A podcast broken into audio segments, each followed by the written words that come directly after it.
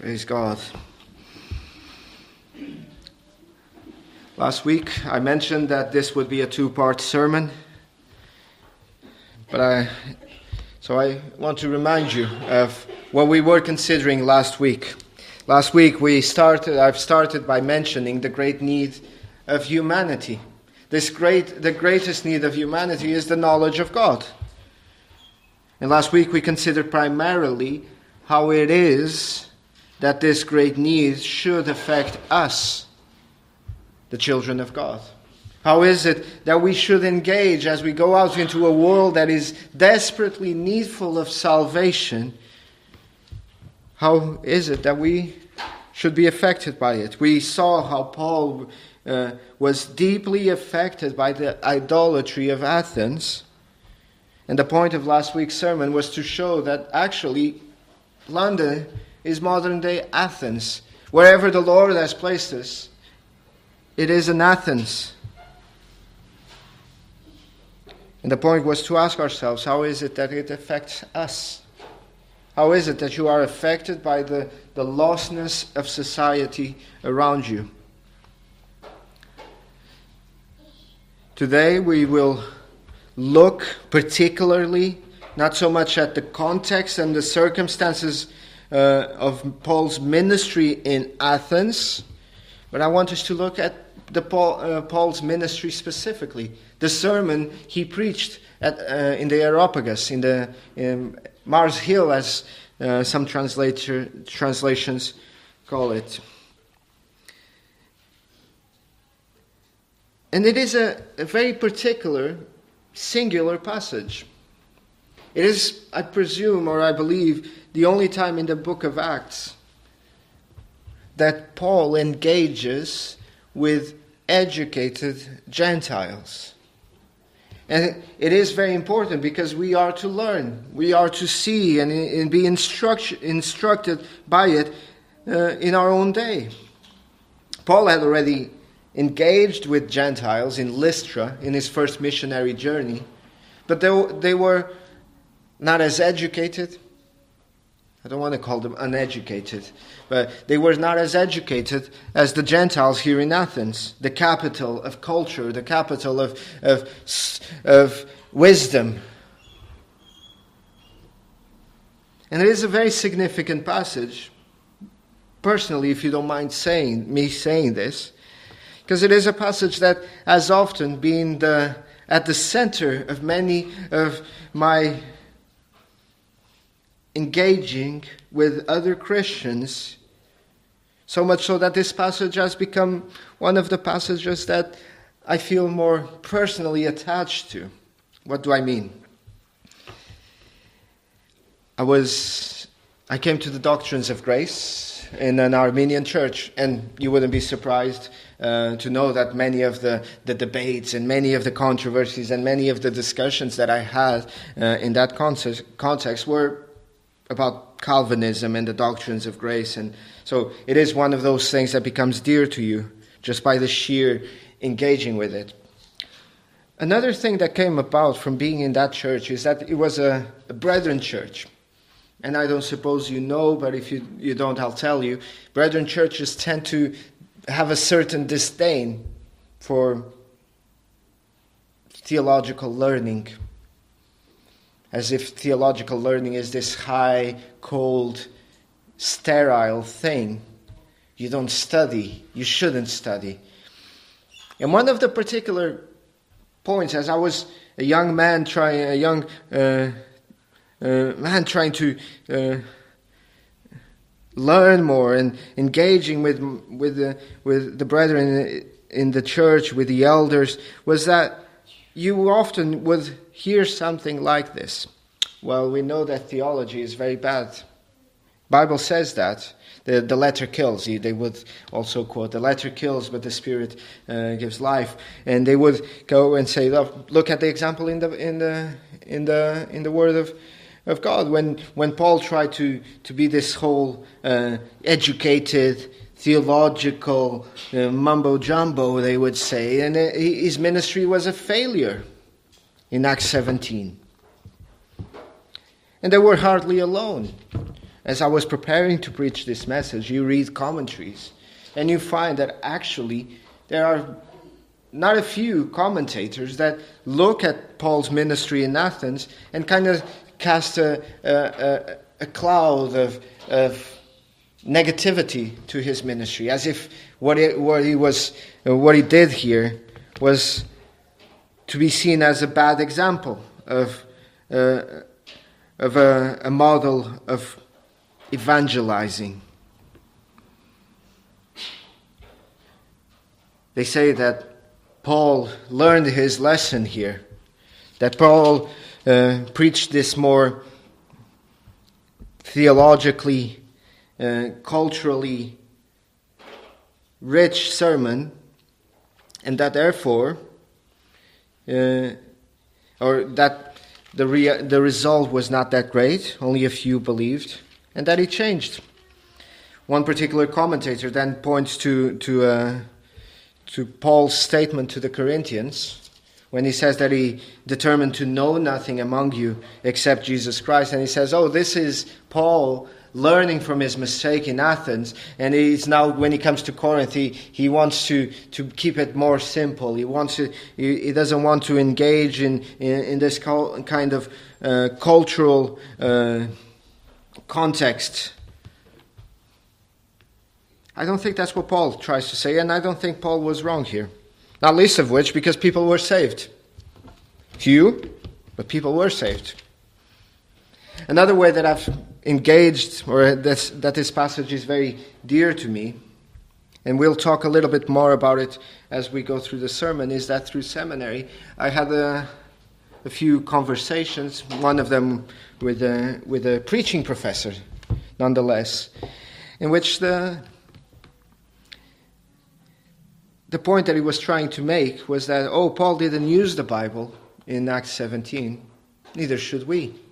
We're not uh, uh, obligated to use the Bible. We need to learn from Paul to, to, to, to be culturally relevant. And, and, and yes, there is certainly a lot we can learn from Paul's engagement here. But I don't think it is the point that is being made here is that we shouldn't use the Bible. The point that is being made here, as uh, we'll see, is that we should engage with those people around us at their point of start, at their starting point, at the, at the, at the point where they are.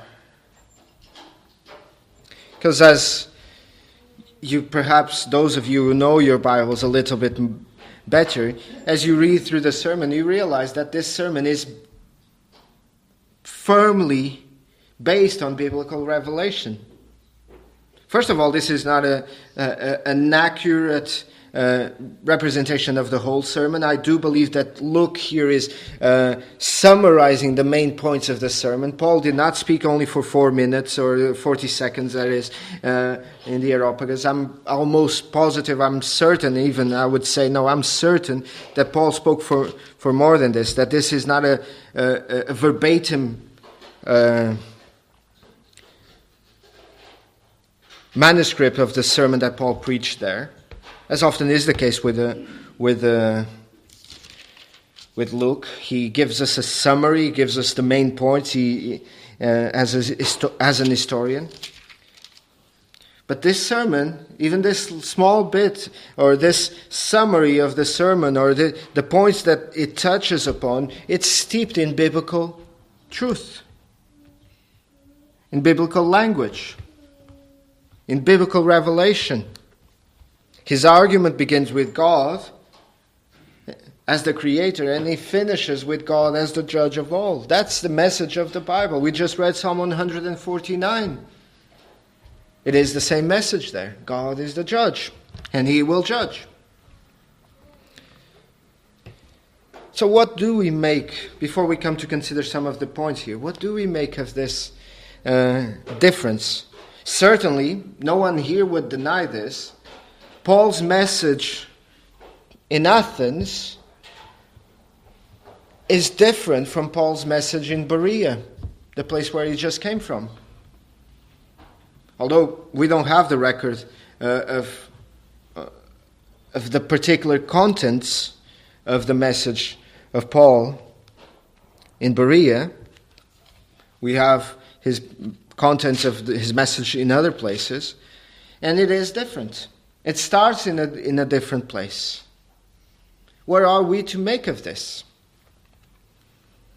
The best way I can describe it, if you allow me an illustration, is by imagining, and it's not even a, a far fetched illustration, it's a very uh, close uh, illustration to what Christians do. We are called to lead people to Christ, right? That is our message. The Great Commission, Christian, what is it? Go out into all the world, make disciples of all nations. That is our message. That is our task. We are called to guide people to Christ, teaching them, leading them. If you allow me to take that metaphor and just uh, apply it slightly differently to bring the point home, let's say that your task to lead someone. I, have just been in Manchester uh, a couple of, uh, for a couple of days. Let's say your task to leading someone, uh, guiding someone to Manchester. And you have two people to guide there. One of them is in Birmingham, and the other one is in London. Necessarily, as you're trying to guide the people to, to Manchester, those two people to Manchester, it's going to look different. At some point, the way is going to be the same, but if you're guiding someone to go to Manchester from London, you're going to first, uh, wherever they are in London, perhaps take them to the M25, and from the M25 up to no, M25, M40, right? Help me out. M40, and then Birmingham, and from Birmingham, M6 to, to Manchester. That's the, for the sake of the illustration, I know there's many roads that can go to Manchester, but let's say that's the only one, because spiritually speaking, there's only one way. Don't, don't milk this illustration to the point of heresy, please. Uh, you would be very lousy guide if you had someone in London and you started giving him directions from Birmingham and you go, oh, you need to go in, on the M6 northbound, and the person goes, the what? I don't know where the M6 is. You need to, con- to contextualize, or you need to know the starting place of the person, and you need to go, oh, you're in London. You still haven't arrived at Birmingham. Let me first take you to Birmingham, and then from Birmingham to Manchester. That's, that's very much how we should see our ministry to this world.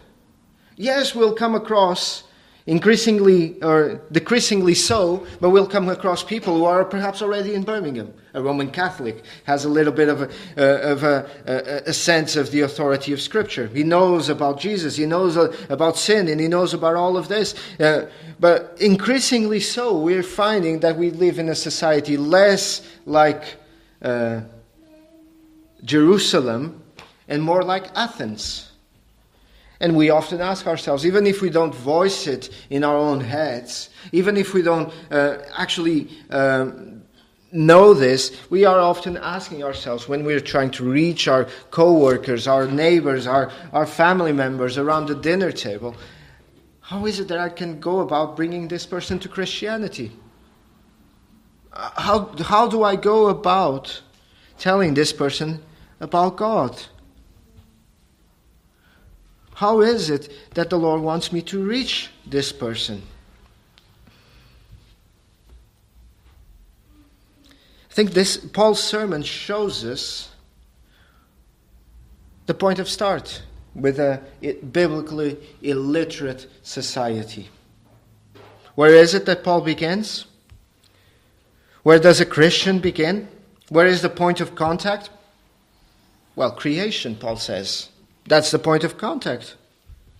The world in which we live is not some kind of world that uh, acts as a veil or as a curtain to hide God. No, the invisible things are, of God are seen, the invisible attributes of God are seen visibly in creation.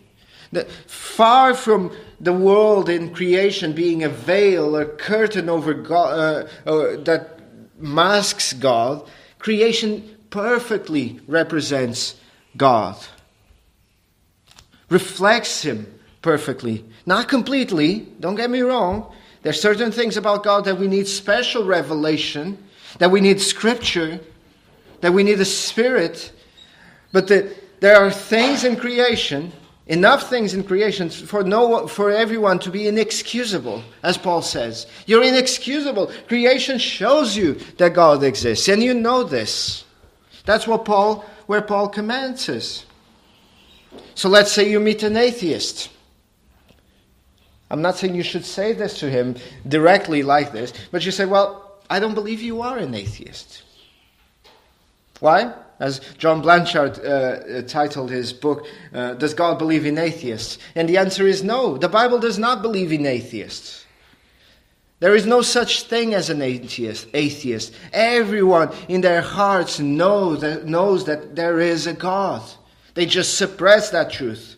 But everyone has a sense of justice. Where do you think the sense of justice go, comes from? If we're just random atoms uh, and, and stardust colliding with one another, why, why, if in your worldview, why would there be a just uh, system?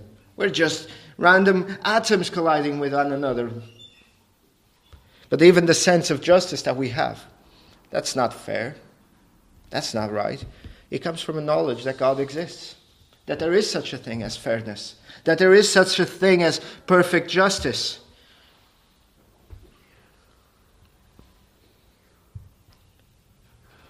This passage is valuable to us in our day and age. As I submitted to you, and as I'm convinced of this, we are living in a society very much like the, the Athens of Paul's day, in more ways than one. We have our own Epicureans. We have our own Stoics. We have our own society that, that, that say, you ever cross, come across someone that says, oh, I'm not sure if God exists. But even if he does, we cannot know him. Well, that's Epicureanism for you.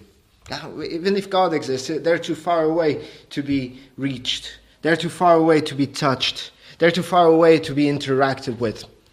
That's agnosticism, right? Uh, I'm an agnostic people call themselves in our days. This passage is valuable to us. How to reach a biblically illiterate society. So the first step is know your audience, know who you're talking to. Are you talking with someone who has some Bible knowledge? Are you talking with someone who does recognize uh, the existence of God? Are you talking with someone who doesn't? Your message will have to look different not look the content is the same. Don't get me wrong and as we'll see the content of paul's message to, to athens is the same content as the paul's message to berea to thessalonica to philippi. It's the same message that he will preach in corinth that he will preach for the rest of his life.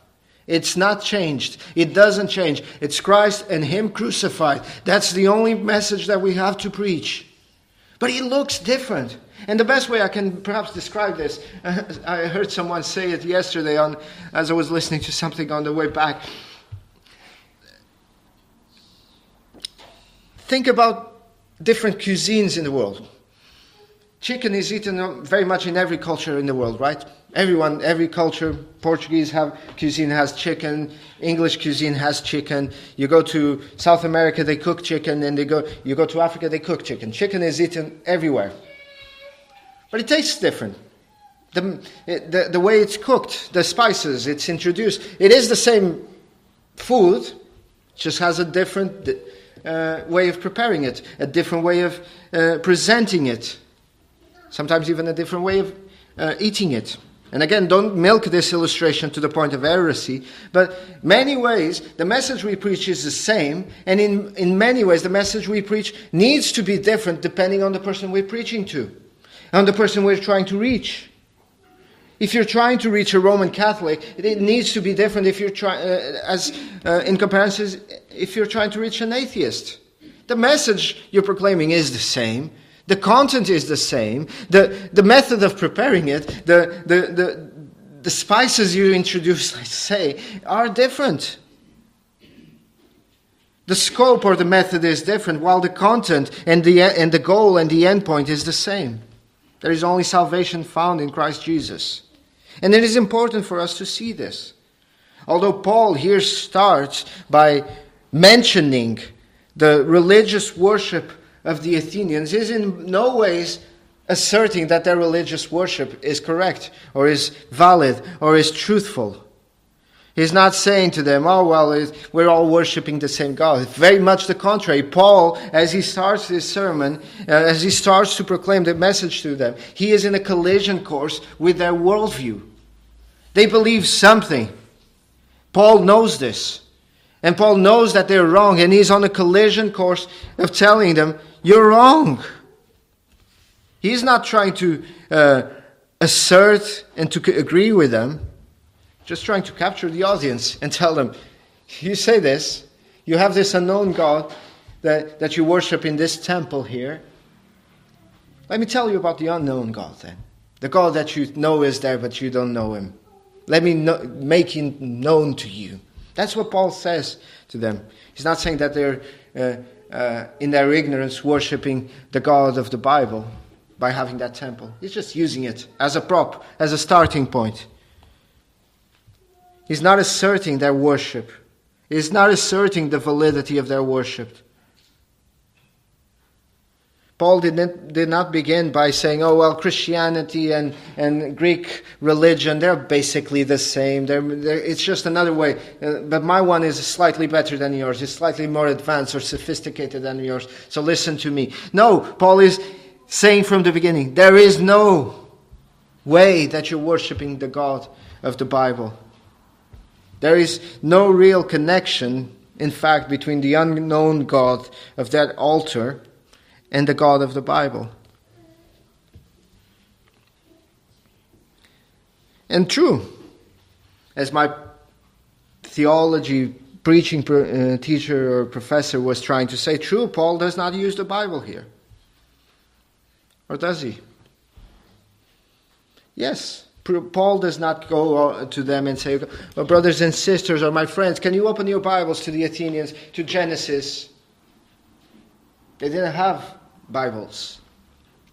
He does not even go, Oh, you know what, what Moses said to, to, in the book of Genesis. No, they didn't know what Moses said in the book of Genesis.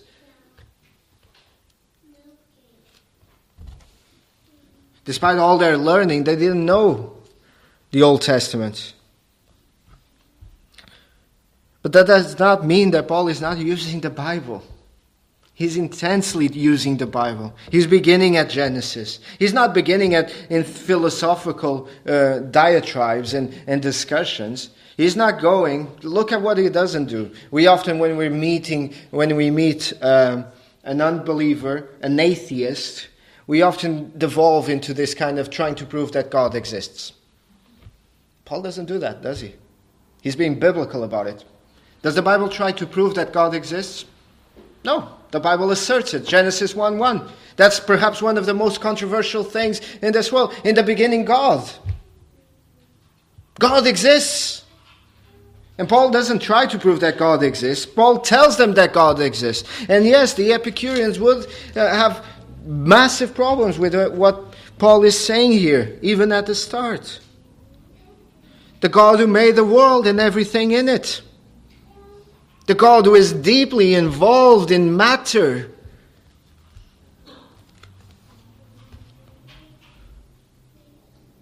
Paul did not buy into their skepticism or into their, into their unbelief.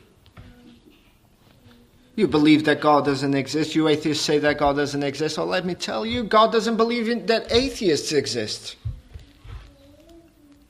Everyone knows Everyone can see through creation that God exists. It was something that was that happened in the French Revolution. One of the main motivators or one of the main goals of the French Revolution was to tear down any kind of religiosity.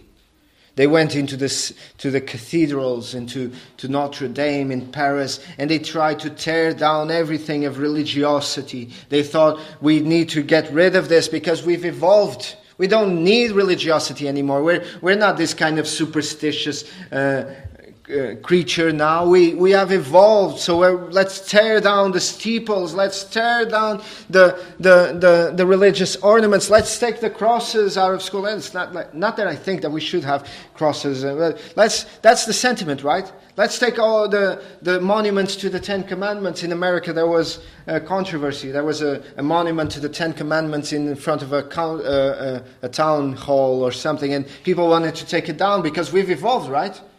We don't need this religiosity, superstitious thing. Well, are you going to rip the stars off the sky as well? You might try and take the steeples. You might try and take the pews. You might try and take the churches away from the city. Uh, you might as well try and rip the stars off the sky. Because the stars proclaim the glory of God. You cannot deny it. You can suppress the truth in unrighteousness, but you cannot deny it. Herman Bavinck, the Dutch theologian, he says, in truth, in the absolute sense, nothing is atheistic. No one can be atheistic. Everywhere you look, in, in the galaxies, the fingerprints of God are present in the smallest of atoms, in the quarks, I think now, I'm not a physician, or, but apparently now they've discovered that even the, the atom, the smallest thing that we knew existed before, can even be broken down further. That everything is infinitely uh, to be broken down. And there's a philosophy here as well, but let's not get into it. Even the smallest of quark, of quarks, has the God's autograph in it. You cannot deny it. Well, you can try to deny it, but you know it is true. And yes, Paul does not begin by quoting Genesis 1 1. Paul does not go immediately after to Psalm 14, verse number 1. The fool says in his heart, There is no God. Paul, Paul does not go there, but that's basically what he's telling them. He's showing to them the foolishness of their wisdom. How you say? How can you say, especially the Epicureans in this case? How can you say that God is uh, uh, the gods are so far removed that they have no business, even if there are gods, we cannot know them?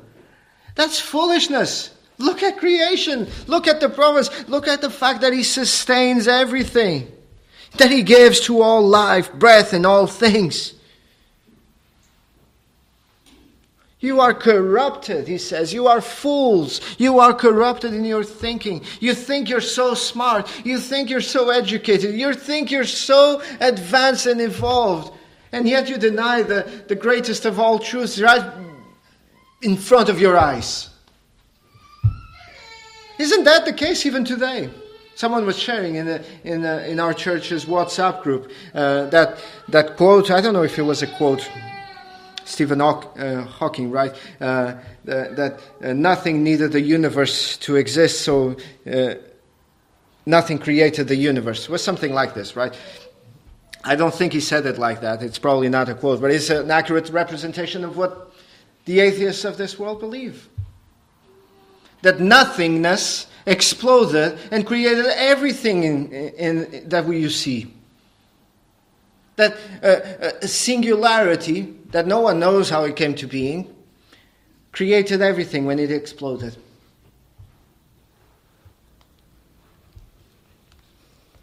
And then you wonder, brothers and sisters, then you wonder why this world is so messed up.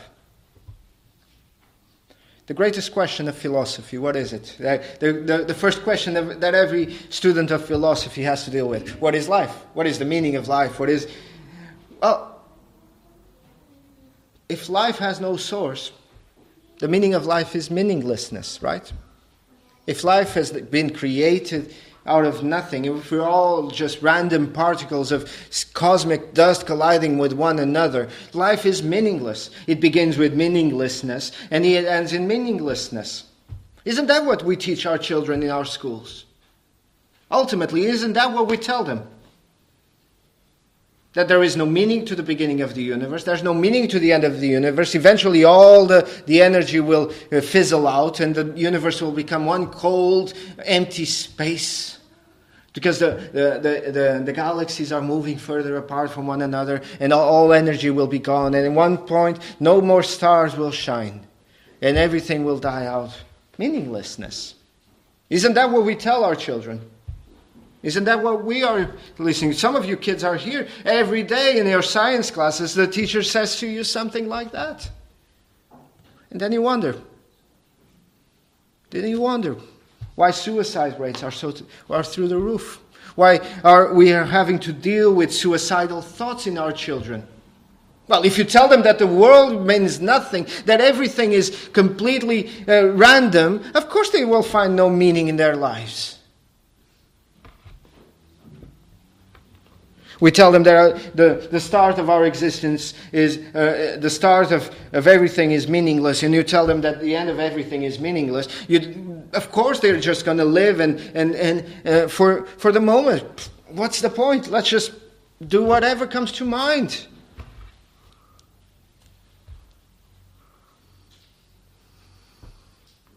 And to be honest, I think the only appropriate response to this is not an intellectual response. I, am not, I'm not, I'm not going to devote time to trying to deal with a fool that says something like this. The fool says in his heart, There is no God, you're a fool. I'm not going to deal with it. You said that nothing exploded and created everything. In this case, don't answer a fool according to his folly, lest in his eyes he becomes wise. You're not wise. That's what Paul is saying to them. You're not wise. You, you have all these, uh, this high views of your cultural and, and intellectual highness. You're not that intellectual. You're a fool.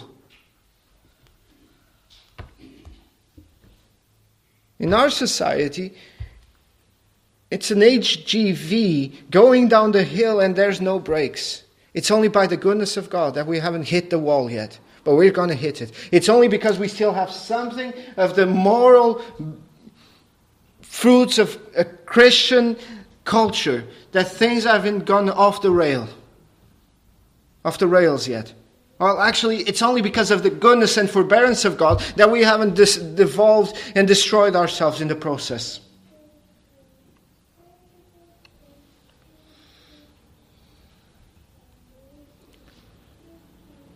It was. I was. I don't like to watch TV. I find that watching TV, live TV, is very hard to filter out. You get everything. And, it, and it's hard to, to filter out those things that are not good for our souls. We, pack, uh, we, we shouldn't, there's many things that we shouldn't watch. Especially when you're watching TV, you, you, you kind of get whatever they put in front of you. So I, I tend to more to spend, when I want to have some leisure time, spend some time uh, on YouTube or just watching um, stuff that I can curate a little bit better. This, there's this one YouTube channel that I've been interested uh, recently. Um, that kind of picks up the, the crimes that have been committed in, the, in society here in England. It's a, an English YouTube channel, and he picks up on different kind of situations and, and crimes and goes and an- analyzes the, the court records after the judgment was passed and it just gives a, a brief summary in five minutes of the whole thing. I was w- watching it yesterday and it's sickening. Sickening to the, to, the, to the depths of the stomach. This situation that happened late last year. An Uber driver well, two kids out on the streets. Very well behaved kids, no criminal record, no problems with authorities. How to having a good time. It's Halloween weekend. They are going to the, to the club with their friends. They go out for what they apparently now is the tradition. You go out for pre drinks. You get yourself wasted before you go to the club so that then you don't spend all your money uh, in the club. That's what they do and they were somewhere and they wanted to get to the club. So the this kid, one of the uh, late teens, uh, young young twenties, uh, calls an Uber. Very responsible, calls an Uber to get to the to the club, but probably because he was drunk, we don't know.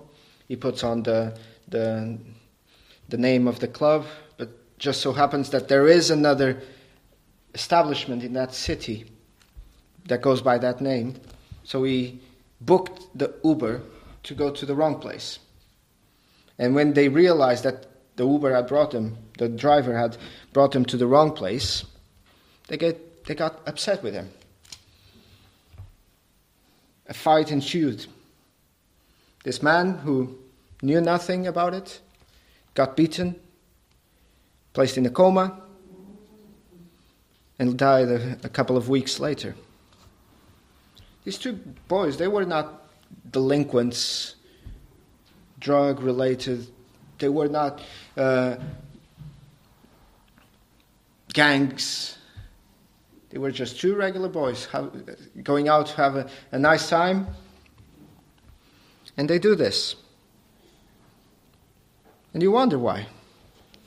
It's not just these two boys, is it? You wonder why a teenager picks up a gun in America and plows, or he gets inside of a primary school. You wonder why. Well, isn't that what we teach them? That this life has no meaning, that this life has absolutely nothing. If there's only meaningless in life, there's no consequences in, in life as well. If all you're looking for is to die and nothing else will come of it, there's no judgment, there's no God, there's no. If we tell them this and they, they imbibe this, of course, of course. That's why I say we're an HGV going down the hill, no brakes on. And these things you're seeing, they're not the, the, the, worst of.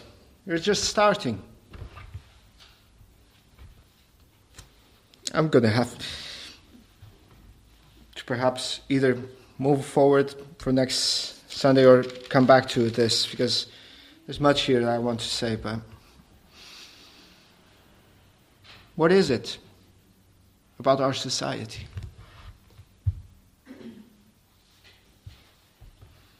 If Paul was here today, if Paul was to come to, to London and walk around the streets and be provoked by the idolatry that we have, I don't think I need to convince you of this. I've done the. Uh, uh, uh, we spoke about it uh, last week. What would he say to us? What would he say about this, this nation, this city, this district? The brother who I was reading this week, he, he thought about this. And I, am going to use him as a, uh, an inspiration. And imagine what Paul would have said to us. He would say, Men and women of London,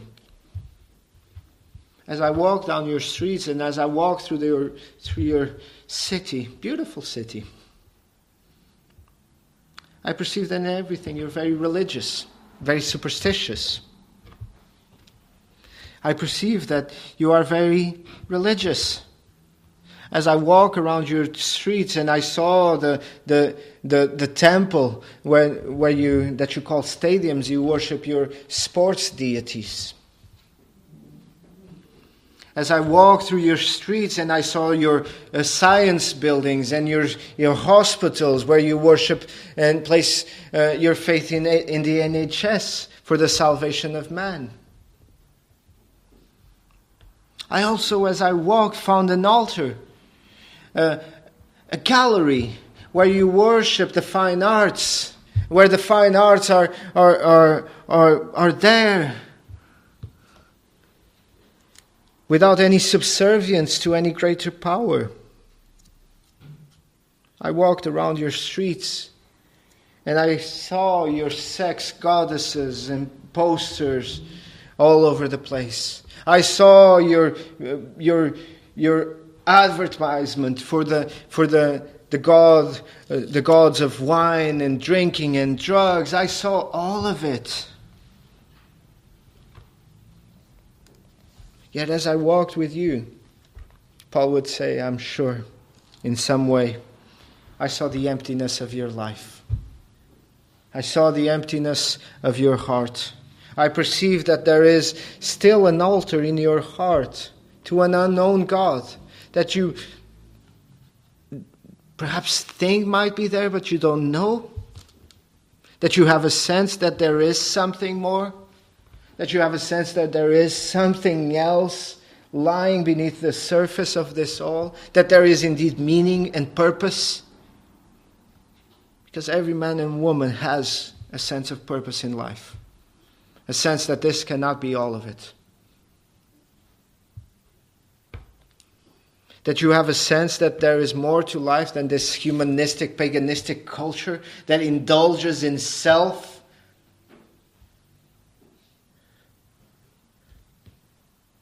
I would suppose that Paul would say to this, to this person, That God you don't know, I want to proclaim to you. And I'm not saying that this should be how we go about telling people about God. That people that don't know God, that deny his existence. But that is the point we need to touch. That God is a creator. And, I, and God is not only the creator, He is the judge. That's where Paul goes to. He, he, he talks about a God who is near, something that the Epicureans would deny. He talks about a God who will judge. In fact, Paul is in this collision course with them. He's not asserting them. He's not giving them the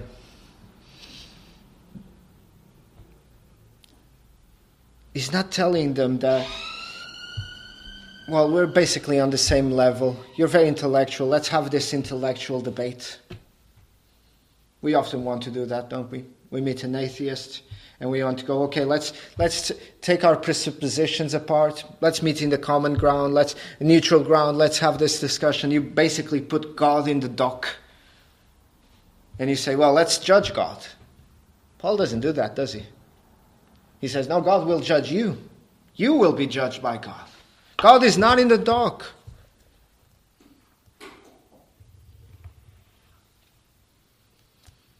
You are the one who is under the judgment of God. And the only reason why we still stand, Paul would say, is because of God's forbearance. Because of God's forbearance. Because in the times of ignorance, God has, often, has overlooked up until now. But He now commands all men everywhere to repent. Isn't that what we do? So we fail to do so often. You meet an atheist and you want to get into this intellectual, philosophical debate about the existence of God, and you go, Oh, uh, let me tell you about the teleological argument for the existence of God. You probably don't say it like that, but I've heard people say it like that. I know I did it like that. Oh, you know the moral argument for the existence of God? I'll tell you about the moral argument for the existence of God. Perhaps you don't do that. Perhaps you do the uh, uh, a more appropriately, but uh, Sunday schoolish kind of proof for God, which is fine. We all do it.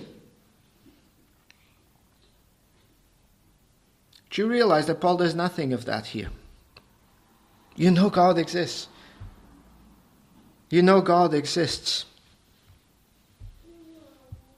And he tells them he will judge you. I think the most controversial thing that Paul said, well, second to the resurrection of Jesus Christ, I, that's controversial in, as well. But the most jarring thing that Paul said to them is that is that is that God is to be worshipped exclusively. Was Paul ex, ex, uh, exclusivity here? That's why they, they were so appalled with his message. He's saying to them, it's either Christ or damnation. There's no two ways about it. There's not a third way. That's it. That's what I meant. There's not a third way. You either go to Christ or you go to hell.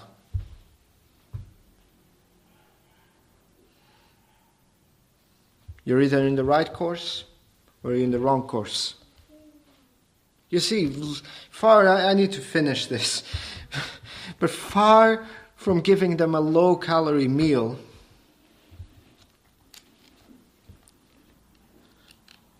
far from giving them a, a, a, a low calorie sermon,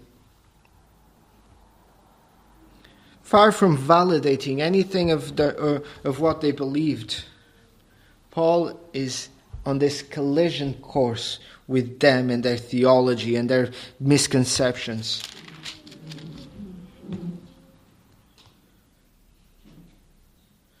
He tells them, Your religion will kill you.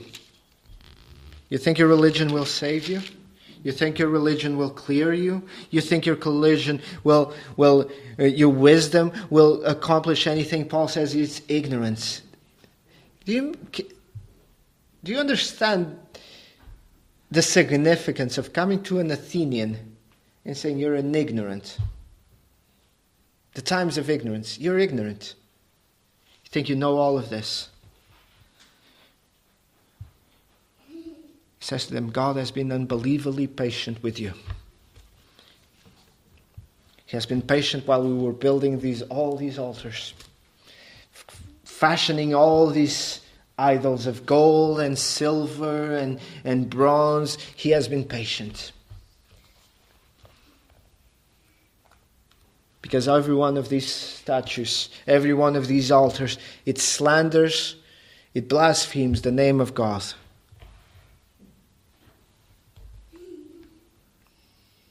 So now, therefore, he says to them, God commands you to repent. Repent. When God commands us to do something, it is not an invitation. He's not saying to them, raise your hand if you want to receive Jesus Christ as your Savior. He's not saying to them, uh, come forward. He's not saying to them, Go and fix up, tear down those statues now. Uh, and then come and, and, and make, a, make the, all these things right, and then come and, and uh, uh, we'll talk about salvation. He's telling them, repent. Yes, they will. Repentance involves tearing down those statues, those idols. Repentance involves praying to God, giving their life to Christ. Repentance involves all of that. But repentance is the freeness of the offer of the gospel. You're not to do anything. Paul says, I don't want you to go now. If you want to be safe from this judgment to go to come, first you need to go do this and that. First you need to go and, and accomplish this and that. No, Paul is saying, sit down, repent. Stop whatever you're doing. That is the message of the gospel. Not do, but receive.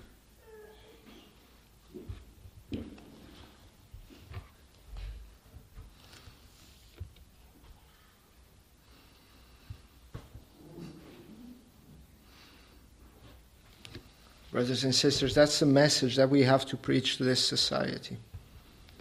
Our society is just like the Athenian city in Greece, in Achaia, in the days of Paul. The prevailing philosophies of the day in our Western society are just as paganistic, just as uh, human humanistic creation worship.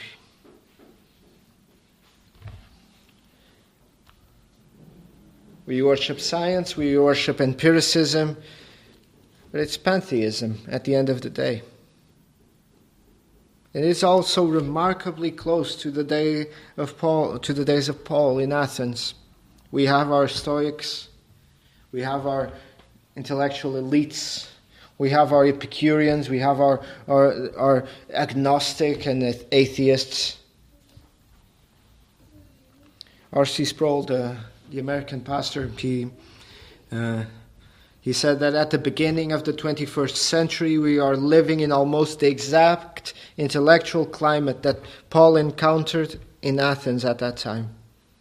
Both the materialistic deism of the Epicureans the spiritualistic pantheism of the Stoics are pervasive in our contemporary culture. For the typical postmodern Western man, materialist, deist, or pantheist, human existence has no higher meaning. Consequently, what matters is to enjoy life and not let its lack of meaning and purpose bring us down.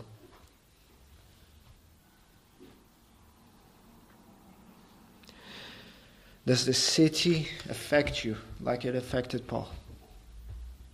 Does the lostness of souls in your street affect you like it affected Paul.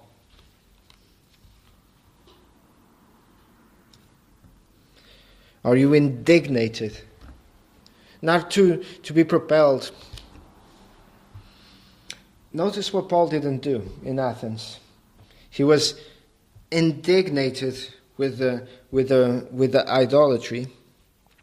Paul didn't pick up a sledgehammer and start breaking them down one by one. Recently read uh, uh, about the the Puritan William Gardiner. Or was he Puritan? I tend to call everyone a Puritan. I do apologize. 16th century, 17th century. William Gardiner, martyr. And what caught my attention was that he died in Lisbon, my, uh, in my country. He came into a mass in the Roman Catholic Church and he saw the, the priest wave the wafer and he became so indignant at the, the idolatry that he rose up, he picked up the wafer off the, of the priest's hand, he threw it on the floor, he stepped on it. The king of Portugal at the time was present in that mass. A great commotion arose. He was stabbed. Eventually, uh, they saved his life because they wanted him to be burned on the stake, and then he was burned on the stake. Now, what, why am I saying this?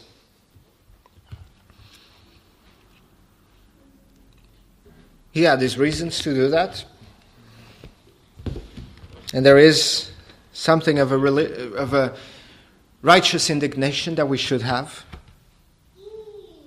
But I think, and I would propose to you, that the, the first port, if there is a time where righteous indignation does come and we should be more strong minded in, uh, or more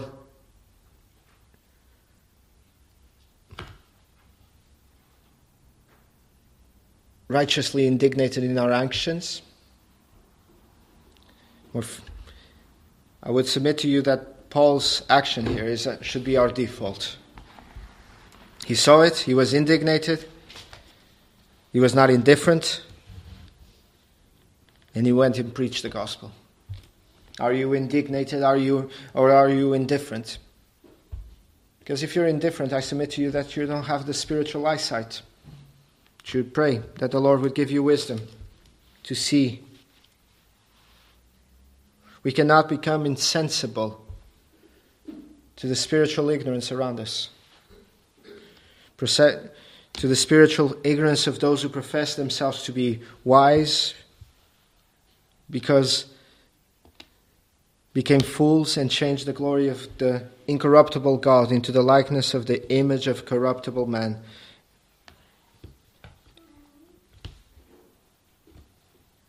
We need to be indignated to start proclaiming the gospel more. I often shy away from saying we, sh- we need to do this, we need to do that, but that is what we need to do. Our gospel proclamation is very severely lacking in our day.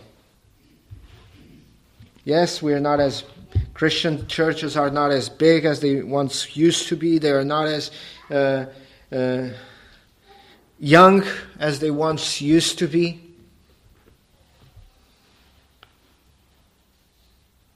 But we need to start preaching more. And it's not just the, the, the outreach programs that church puts on. And we need to join the, the outreach team, the door to door, or the, the Sunday school. It's not just that. That's good and that's proper. But we need to start preaching the gospel. The streets and the squares and the, and the, the, the avenues and the, and the parks of our city are there. They are our marketplace, as they were for Paul. Our schools, our colleges, our universities, our workplaces, they are our Areopagus.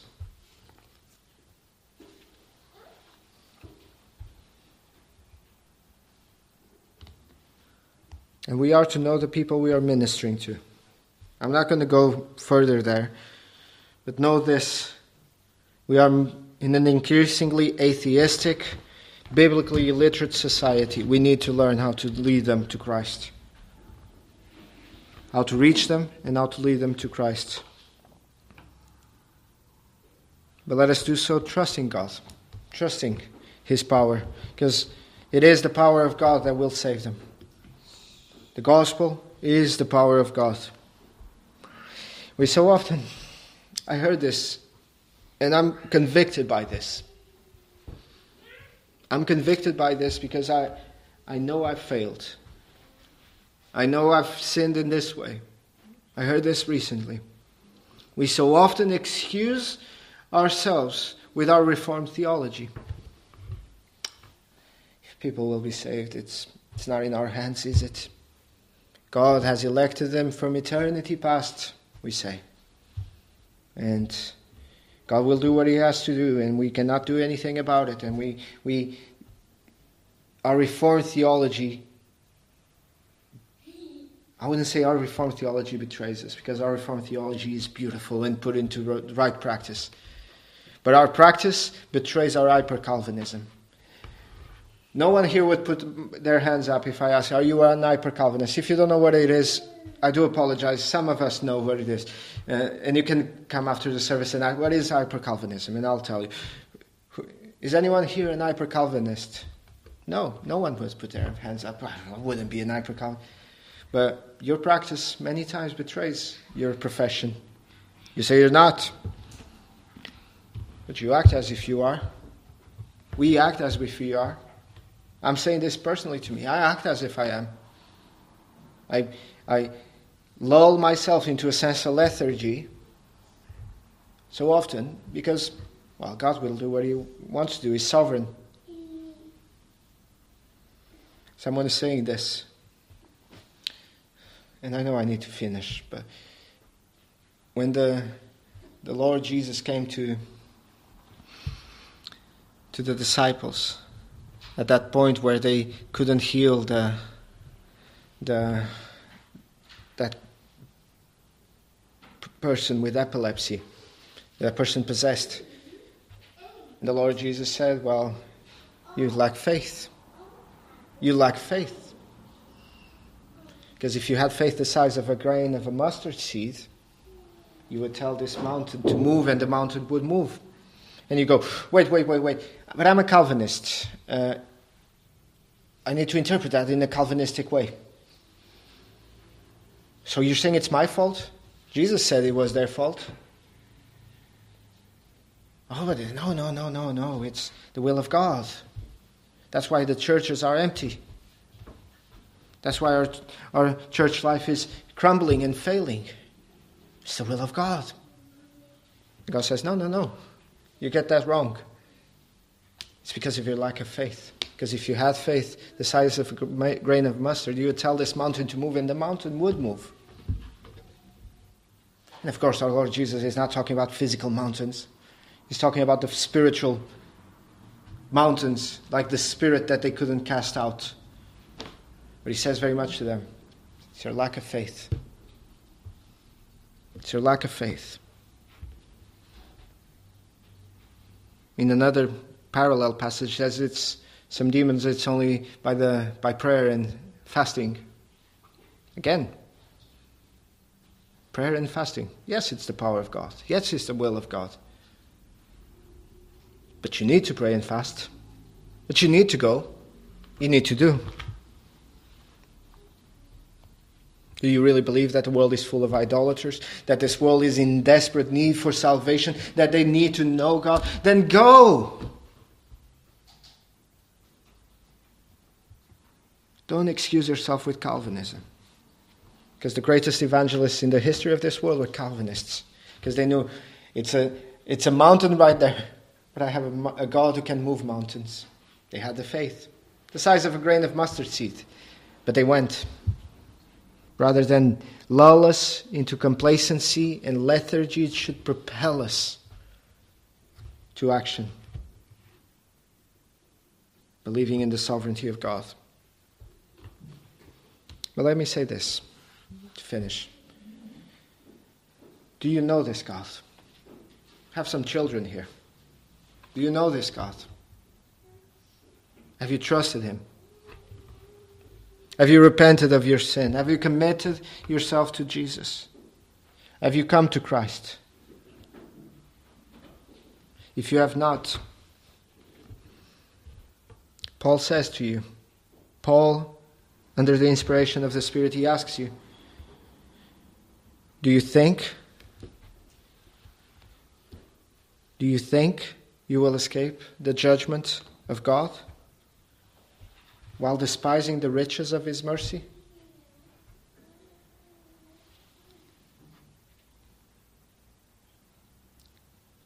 That's what Paul said to the Athenians. That's what Paul says to, said to the Romans. Why do you think you will escape judgment? You see, there is no niceties, humanly speaking, in the proclamation of the gospel message. There is good news, but there is no niceties. It is a hard, it is an urgent, it is a message preached by dying men to dying men. Judgment is coming. And the gospel and trusting Christ is not an optional extra that you add on to your life to make your life just that little bit much better. It is a matter of life and death. It is a matter of life and death in our day as it was in Paul's day. It is a matter that needs to be well thought through by us. Paul's message on Mars Hill calls us to repentance, calls us to new life, and challenges us to proclaim the gospel of our Savior to a needy world, that they too might enter into life in Him. May the Lord help us to do so.